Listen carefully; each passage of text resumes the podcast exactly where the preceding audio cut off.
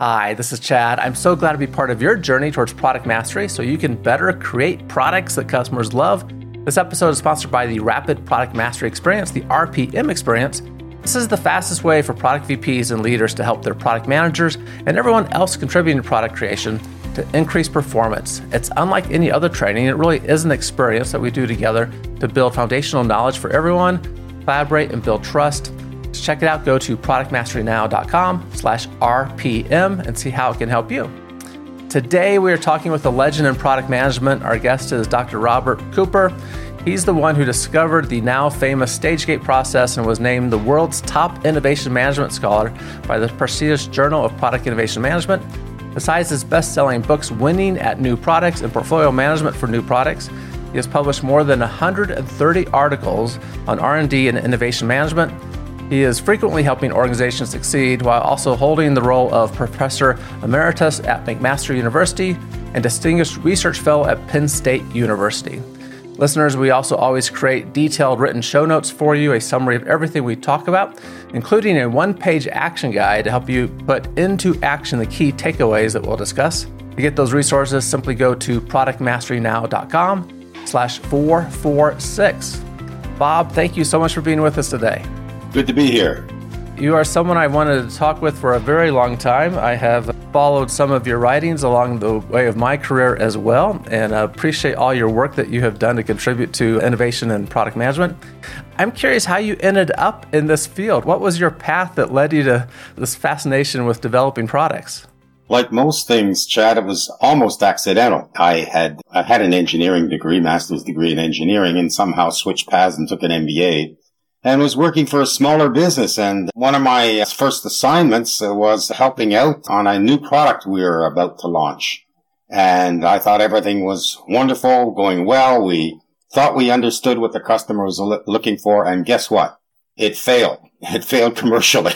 And at the tender age of about 25, I had my first new product failure. And I was discussing this when I had returned to my university for a quick visit, was, which wasn't too many miles away, uh, with my professor, one of my marketing professors, and he said, "You know what? That would make a good topic for a PhD thesis. Why don't you come back?" So I did go back and did a PhD in the area of the role of marketing inputs and why they don't happen and why new products fail as a result. So that was the beginning of it all many years ago. But again, quite accidental and quite luckily, actually. Fantastic. Just follow the opportunities that were open to you. That's a good story. Thanks for sharing it with us. There's so many things we could talk about. It's hard to constrain the topics, but I have a path for us. And the first one I want to ask you about was the key challenges that you see today, medium and large organizations that are encountering when they're trying to get new products into the marketplace. The first challenge is perhaps strategic. We're facing very difficult and challenging and almost a new uncertainty in the years ahead. We have this looming economic situation, interest rates, inflation, possible recession coming. We have this war going on in Europe. We have uh, China and the situations around it. We have still supply chain issues and rapidly increasing prices. And there's so many risks and uncertainties. And I guess the first thing, uh, a big challenge a lot of companies have to think about is what do we do short term to keep the lights on, pay the rent and pay the employees? And what do we do longer term? What are the bolder innovations? So that's a new type of strategic question that, that we face that I haven't really seen in, in my career. It was so many tough things looming on the immediate horizon. Some companies, of course, will retreat. They'll cut their spending. They'll cut their bolder, longer term innovations. And we saw in the last major recession back in around 2010, that was a bad strategy. Those companies that cut, uh, cut their innovation, did only the minimal improvements, modifications, tweaks, necessity type projects. Those guys didn't do nearly as well coming out. And so that was one lesson learned, and that was written up on the Harvard Business Review article. So that's, I think, is the first challenge, Chad, is what the heck do we do? And obviously you got to keep the foot to the gas pedal. Got to have your shorter term projects to deal with the immediate situations. It's a little difficult to generalize because, of course, every industry and every company is somewhat different than their next door neighbor or the other industry. Some industries obviously are fairly mature these days. They've, the industry got its head of steam back in 100 years ago. Uh, chemical industry, for example, polymers and plastics, 1930s, 1940s, uh, almost 100 years old. It is increasingly difficult to find opportunities. And a lot of the new products, let's face it, are tweaks or modifications or some fairly minor requests that a customer makes. I was reading a book recently on the Idea Factory. It was about the AT&T Bell Labs that started up in the early 1900s and finally got shut down around the 1980s. And the comment made by one of the directors at the time was there was no absence of problems. No matter where they looked in telecommunications back in the 1920s, 30s, they couldn't even send a long distance call when they started because there were no amplifiers. There were no vacuum tubes they could use. Of course, the transistor hadn't even been thought of. So they had to invent all these things. A usable vacuum tube, a transistor, and so on. And so when you have no absence of customer or user problems, if you're reasonably intelligent, usually you can come up with the inventions and the necessary breakthrough new products. Today it's a little harder in the telecommunications business because, yeah, there are problems, but not quite as evident as the ones I just mentioned of not being able to send a long distance call because there's no amplifier. So some industries are very mature. Mechanical engineering, chemical industry, polymers, etc. Others, obviously, the IT industry is still going strong, still many opportunities, still lots of problems to solve, etc. But it's becoming increasingly scarce. So it's tough to find fantastic voids in the marketplace. Tougher and tougher, I find. So that's one of the challenges. And I guess the other one is the fortitude of the general manager of his or her business unit to keep on spending at the same level when it is tougher and tougher to get the return on investment that you need. Markets are competitive. The global, the voids in the marketplace, as I just mentioned, may not be quite as evident and quite as large as they once were. So that is tougher and tougher. On the other hand, there's all kinds of new technologies. Look at AI, the opportunities it affords or the threats it affords, depending on the point of view you have. So, you know, there's all kind, and then of course biosciences and and new opportunities in the medical field, all kinds of new things coming along in terms of technological possibilities, which should generate all kinds of new product opportunities. Bit of on the one hand, on the other hand kind of argument here. Yeah, those commodity industries, things tend to slow, and then there seems to be some big breakthrough, and we find new value creation for customers, yeah. and consumer preferences changes. On this issue of just the strategic challenge, the more uncertainty, trying to wrestle with the tactical issues, what we do now versus more strategy. Um, do you have any specific advice that you give leaders, or maybe you can reflect on a conversation you've had lately about some of these challenges and what you've shared with the leaders?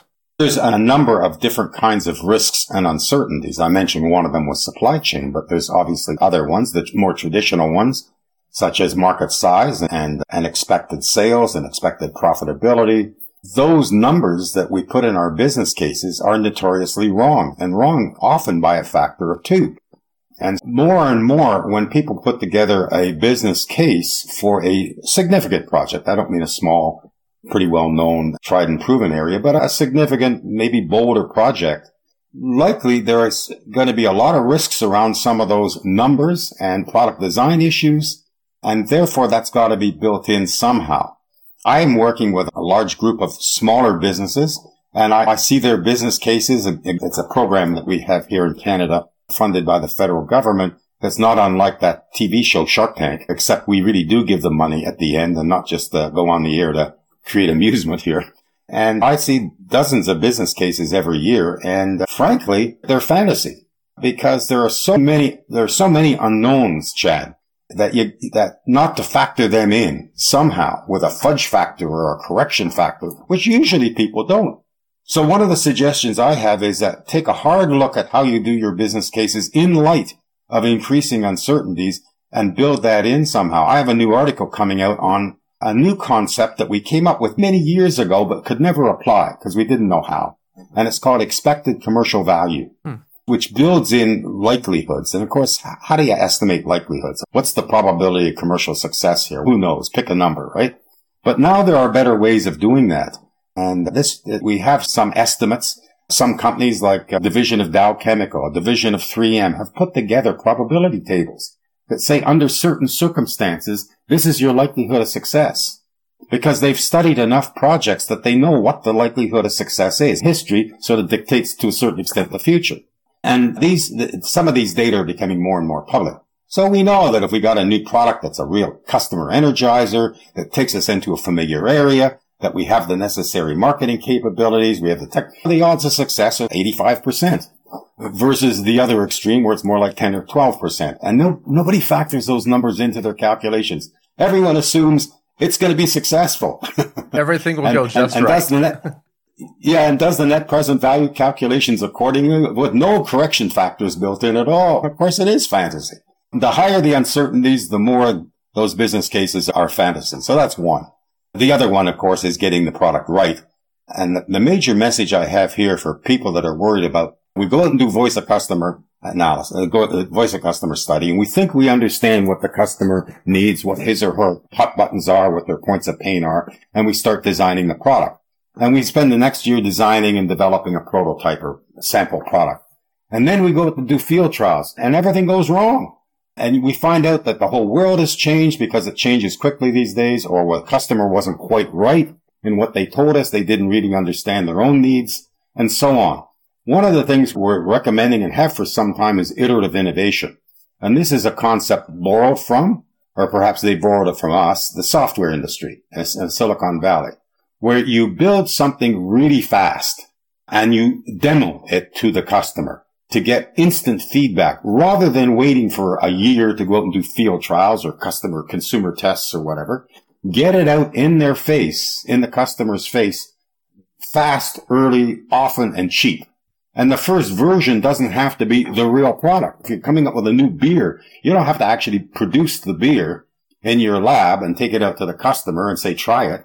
You can come up with a prototype that can be totally animated, showing people enjoying the beer and here's what it is and making comments about it. Oh, this is a lovely female beer. I love this as a woman. It tastes like wine kind of thing. Can, you can do that with computer simulation. You don't need the beer. And same thing for uh, Lego does the same thing with toys. They create computer animated versions of the toys long before they have the phys- physical blocks there for the kids to play with.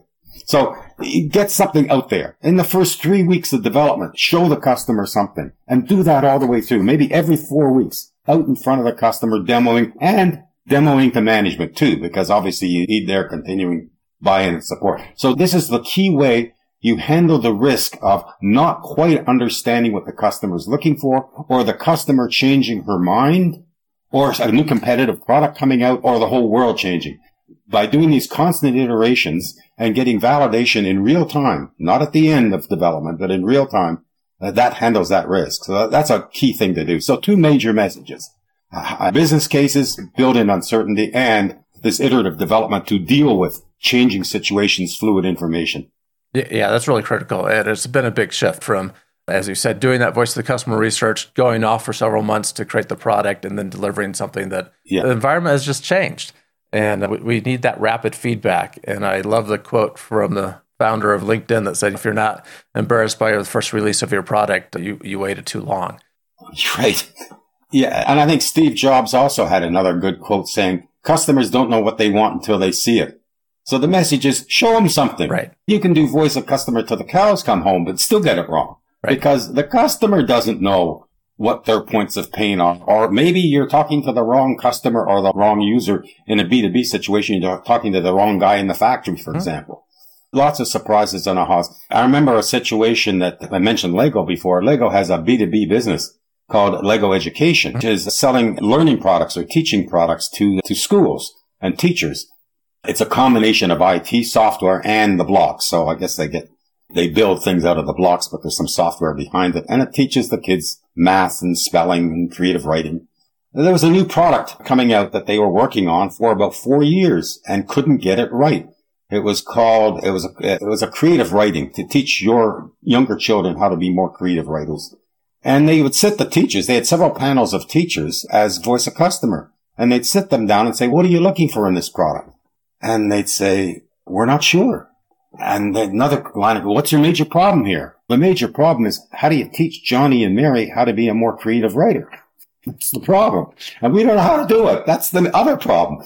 And it wasn't. And so one of the teachers finally said, why don't you guys build something and show it to us? And then we'll tell you if it's right. And so the team got into this iterative development. And that's what led to Lego adopting this iterative or agile stage gate, as they called it, because it builds in the aspects of agile this iterative notion of demoing every four weeks in their case. Yeah. And it worked very well. It's a good example. I also think Lego has a key strength in their community. I know my son has participated in their Lego community, providing models that, you yes. know, same thing, like you said, as a, when he was like eight years old, using their 3D tool to design new ways of putting blocks together, new models, and then submitting that, that to the incredible. community. And yeah, it's such a powerful tool to get the community involved. They're a very excellent company, obviously. We all know them well, having had kids. Yeah, absolutely. And especially if we stepped on a few Legos in the middle of the night that would happen to be left around on the floor. I'm taking a brief break from the interview to tell you about an upcoming conference. If I only attend one conference a year, it is this one PDMA's Inspire Innovation Conference. PDMA, the Product Development and Management Association, they've been around researching, developing, and curating the product management and innovation body of knowledge since 1976. There's a great depth of discipline here for us to tap into. This is where people new to product go to meet those with deep experience, and is also where those with deep experience go to network with others. This year, I'll not only be attending sessions and networking, but also conducting face to face interviews with the speakers.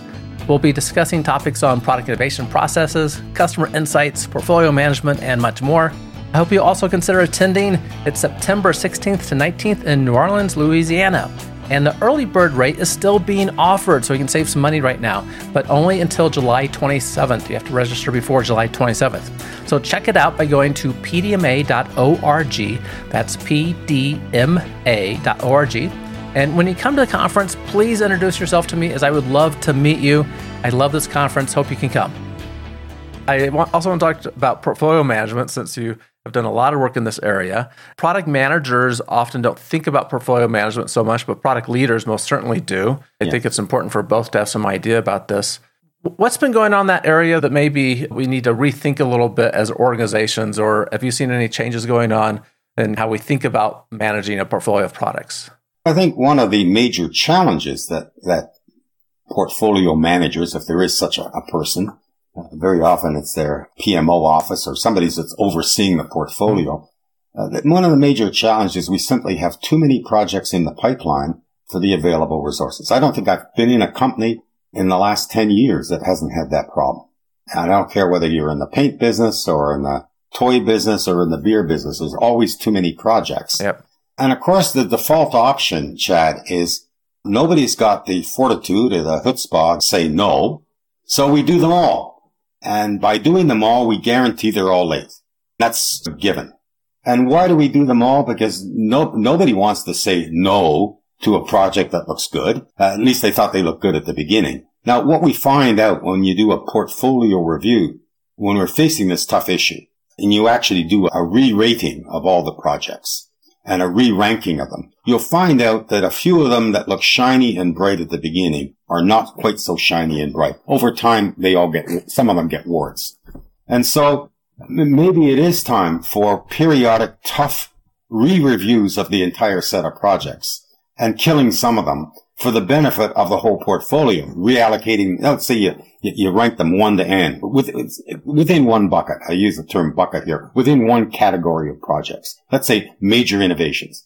And you have 15 of them on the books. And they're all moving slowly because everyone's screaming and yelling, we need more people, we need more time, more money. So you rank them 1 to 15, lop off the bottom five, reallocate the resources to the top 10 but who's got the guts to do that? Because you're going to be annoying somebody who thought it was a good project. You're also going to be discouraging or hurting the project team who's worked very hard on it. But let's face it, some projects are the bottom third and maybe their resources are better spent on the top two thirds and move forward. But to do that, you've got to have, a, first of all, this notion of buckets because you can't start comparing bold innovations to minor modifications. The minor modifications always seem to turn out better because they're low risk and can be done fast. So you need to categorize your projects into buckets and then rank them within buckets. And somebody's got to have the method to do that and the guts to do that and get top management on board. I've sat through some of those meetings. They're pretty tough, especially the first one. And nobody likes to say no. Nobody wants to stand in front of a project. They're like express trains. They just roll down the tracks and nobody's going to get off the commuter platform and stand in front of it. But it's a tough exercise. Got to be done. Otherwise, your projects are going to be late or under resourced in, in some way. And people start taking shortcuts. Success rates go down and so forth. So that's a tough one and no easy answers to that one. There are good methods for ranking projects, and that's part of it. Getting management involved, that's part of it. Having a tough portfolio manager who really pushes hard here. Having a good data system. I heard a, a software company, a guy from a software company the other day, uh, one of the well-known ones. I won't mention their names because of commercial. This is not a commercial for them. But I'm talking about data. Do you have the data necessary to do portfolio management, to show the state of affairs of the portfolio? And another thing that came out of the PDMA study done most recently that Gloria Barczak and a few of her colleagues published in the journal just recently showed that in terms of best practices, people are not doing re-reviews of projects. They are not redoing the business cases. They're not doing that in real time. And that's got to be done. All too often, when projects go through gates or portfolio reviews, the only criteria for go, is it on schedule? Is it on time? Is it on budget? And, and if it is, it's a go. Those are the wrong questions. Those are backward looking questions. It's got to be a forward looking question. Does this project still offer great value to the company? What's the, the, the, financial value going forward? And there are good metrics for that. And net present value is one of them, excluding sunk costs. Productivity index, I find a fantastic metric for that. It addresses the question for every day we spend on this project, how much money do we make? And that's got to be a key metric to, to rank projects and get rid of the dogs. So that's going to be, that's a real tough one to chat that. No easy answers, unfortunately, but there are answers. They're all tough to implement. And it takes a guy like you to go in there and force it to happen. Oh, I think you've been that guy many times too, right? To help this. Yeah, I've, I've had my fair share of fist fights in a portfolio review. Very challenging. You mentioned the buckets. I've seen different bucket strategies, like we're going to put most of our dollars towards the mm-hmm. support kind of bucket, what we're already doing and incrementally. Uh, some money towards maybe breakthrough things that might expand our opportunities, and maybe some money mm-hmm. towards the radical, the new things that mm-hmm. might take us somewhere completely else. Any comments on bucket strategies, bucket approaches? I, I hate to mention a competitive association to ours, but it's the Industrial Research Institute, mm-hmm. the IRI in Washington, which is really an association of R&D managers and directors and VPs, etc. They're con- because these guys are tend to be senior level. They're always worried about that issue of stra- they're always worried about strategy. And they recently did a study and I helped them with it on where is the money going the, the notion here is that the average decision maker is optimal, but the probability of any one of us being average is just about zero. So they were interested in where is the typical company spending their money. And they have come out with, with some pretty good pie charts on this. I guess if anyone's interested, they could always send me an email and I could share that study. I believe it is in now in the public domain, or at least I have a copy of it and I could share it if, if I got a specific request. I'm not sure I want to post it online yet. Okay. But that, that gives some pretty good breakdowns and, and some variation around it. Unfortunately, they didn't push it far enough. They didn't get into by industry or they didn't get, do a breakdown by industry or do a breakdown of like Gloria does, or PDMA does, or we do of best companies versus rest of the companies. They did not do that, but still seeing where the money goes is very interesting. But by the way, that's the first key step, Chad, and I'm glad you raised it, is do you know where your money or resources are going when you do a breakdown between bold innovations, regular new products, modifications, improvements and fixes and cost reductions, say four buckets? Do you know where your resources, and it's usually person days or uh, person power. Do you know where the resources are going now? Because if you don't know that, then how can you even discuss where they should be going tomorrow? So the first thing to do is to be able to do a breakdown of Let's do a breakdown across those four buckets by numbers of projects and then resources, where the resources are going, second pie chart. And then maybe a third chart is when we look at the business cases from these projects. What's the first year sales? Where's it coming from these four categories? And you sometimes get a hell of a shock that where the sales are coming from, i.e. profit, is not where the resources are going. Right. In other words, you're putting most of your seed on the worst fields, the rocky and thorny fields, as the Bible talked about. So that's maybe not a good strategy, but that's a good place to start, by the way. Just doing those three pie charts. You've mentioned PDMA a little bit. I happen to be one of the authors now working on the third edition of PDMA's body of knowledge to product innovation management. And I see you have a book on your counter back there behind you, which is the new PDMA handbook. I'll get it right here. Yeah, Bob's grabbing. May as that. well do a plug for. Yeah. May as well do a plug for these guys, Chad. Okay. This is the new PDMA handbook.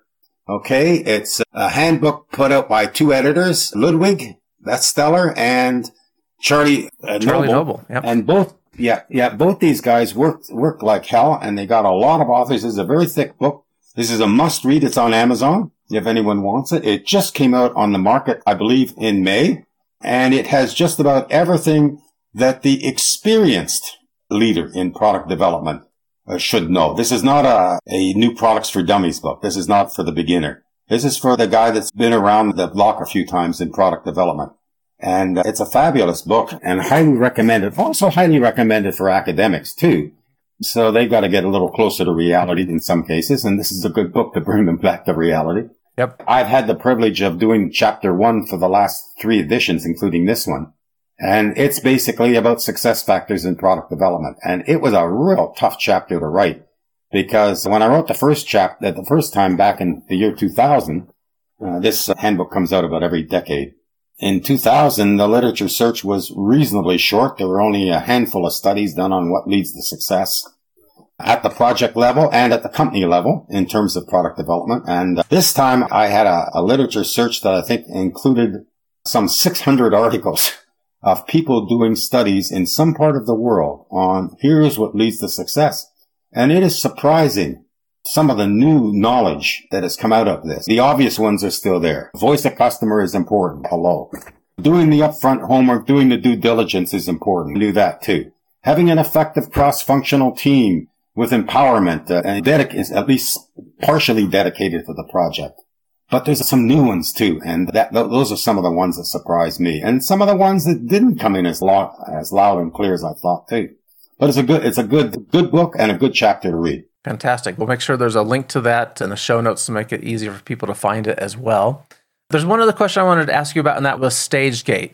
And you researched StageGate many years ago. you researched what companies were doing, and that became what you published at StageGate with some colleagues. What is it today that you think people misunderstand about StageGate that you would like to like like for them to know about? I think you, you gave a little bit of the history here. I was a fairly junior middle, fairly new professor when I applied for a grant. And it was actually in Canada from our government to, to do a study, a fairly sophisticated study, a mathematical theoretical study. And remember the granting officer from the government looking at me and saying, I don't understand the damn thing you're planning on doing here. Can't you make it eh, simple? And then he turned to me and said, you know what this country needs? Some damn good stories. I said, what do you mean some damn good stories? He says, why, why don't you write some stories of successful entrepreneurs within companies? How they did it. And I said to him, I'm not an investigative journalist. I don't write stories. He says, do you want the money? I said, yeah. He says, write the friggin' stories. and guess what? As I drove back to my university that day, I, I said, what am I going to do? I've got roped into something I'm not. So anyway, I talked to my dean, who was a marketing professor. He says, we've got a lot of guys that teach night school, night MBA, and they work for different companies. Why don't I give you a list of them and why don't you phone them? And sure enough, I started the talking. One of the guy, one of the guys worked for United Technologies, Pratt and Whitney new turbine and turbine, turbojet engine and things like that. And these stories of these entrepreneurial teams came together one after another. I started, I also went over into New York State, which is right next to us and a few, uh, I was in Montreal at the time and a few northeastern United States, uh, states in the U.S. and wrote these stories. And one day when I was presenting them at a conference, somebody put their hand up and said, Cooper, enough with the stories, enough with the flow diagrams.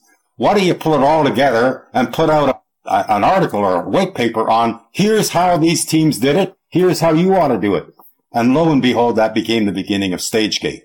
Now, you got to remember, these are all very entrepreneurial, very bold, uh, fairly assertive project leaders and teams that did everything right and had huge successes. Like that jet engine went on to become one of the most popular turboprop engines, I should say, for a turbojet, turboprop engines for power and commuter aircraft, the PT6 uh, engine. the thing that companies, have missed today is they've lost that entrepreneurial, risk-taking approach. They've burdened their stage gate process with so much bump, so much paperwork, so many forms to fill out, so many check the box exercises, deliverables package. I went to a gate meeting once at a, I'll pick a European company because I don't want to embarrass anybody in the U.S. But this was a company in, in, in, in Scandinavia that made controls. Uh, and I went to the meeting and, and the project team presented a 100 page loose leaf binder of deliverables to a Gateway meeting. I said, you gotta be kidding. You're lucky if they will read the first three pages, like the executive summary was three pages. And people don't have time to do this. This is non-value added work. What are you doing here? So the first suggestion I say to anybody that wants to improve their process is get rid of the non-value added work, which is defined as bureaucracy, work that adds no value. So apply lean principles, lean principles. And we've seen lean work on the factory floor to improve production efficiency, etc. It's the same methodology of value stream analysis or value stream mapping. You just go through your process beginning to end, map it out on a big wall with a big roll of paper, post-it notes, etc. And map it out and go through it beginning to end and get rid of the bullshit, get rid of the non-necessary stuff. And you'd be amazed at how fast you can do that. It only takes about a day to do the exercise and then you got to work on how to improve it. That's a little bit longer. But I've seen that one company whose name is Danfoss, actually, a European controls company. They went through this exercise before they implemented Agile and they were able to cut their time to market from the preliminary investigation. They call it gate M0 to the launch gate. They call that M5 or M4. They were able to cut that from about 3.5 years for a major project down to one and a half years, a 50% reduction. Incredible. And everybody that does this lean exercise gets dramatic improvements. Mm-hmm. So before you jump to agile, agile is not a solution for a bad process. So get your process working right. Get it lean, get it mean and remove the unnecessary stuff. And once you do that, then get into some of the agile principles. I think that that's what we're encouraging people to do. It, it, the, the, this leaning down is not as sexy and topical as going to agile, but it sure does deliver results. And then when you've done that, then when you've done that, then it's time to start saying, oh, okay, let's start bringing in some of the agile principles of sprints and it demos and sprint planning meetings and backlogs and all that kind of good stuff. Really excellent advice because it's actually advice I haven't heard before. I knew lean principles are being added, but get the process right, make it lean, cut out the, the things that aren't serving us, and focus on what is actually adding value. And once you have that in place, then think about adding sprints to your actual stages, adding agile type of capabilities. That's really helpful. Thank you, Bob. Appreciate that. Listeners love innovation quotes. At least I hope they do because we're always trying to bring one. I love them as well. What's a quote that you brought for us and what does that mean to you? Maybe this is a bit of a long one. You asked me to think of one. And of course, when you let people think of it in advance, they make it longer than it probably should be. But I always remind senior people and middle level people too there's two ways to win at new products. And the first way is to do projects. And that's what these various processes, such as a gating process or stage gate, have been all about. They lay out a roadmap or a game plan. I often, if I'm in North America, I often think about a, a football team march on a football, on a touchdown march all the way down the field to a touchdown. What's the game plan? What's the play? What are the set of plays we're going to do? And that stage gate process does that. It maps out the process stage by stage and makes strong suggestions as to what you should be doing in each stage. Like in stage two, build business case. Here's 10 key things the project team ought to think about. Voice a customer study, a competitive analysis, a market study, a technical feasibility, a source of supply assessment, an intellectual property, all the things they should be doing. And often we find in the case of new product failures, they haven't done or they've done a really short job on it and skipped a few, few steps here. So a stage gate process lays out step by step what good and successful project teams do. And that's a real good guide for the, the new project leader. based on what successful guys have done in the past, let's follow their path. And that's what a stage gate process does. And of course, agile is another set of best practices that you can build into your stage gate system, build, build agile project management into the stages of stage gate. So that's the doing projects right part. The second way to win that is do the right projects.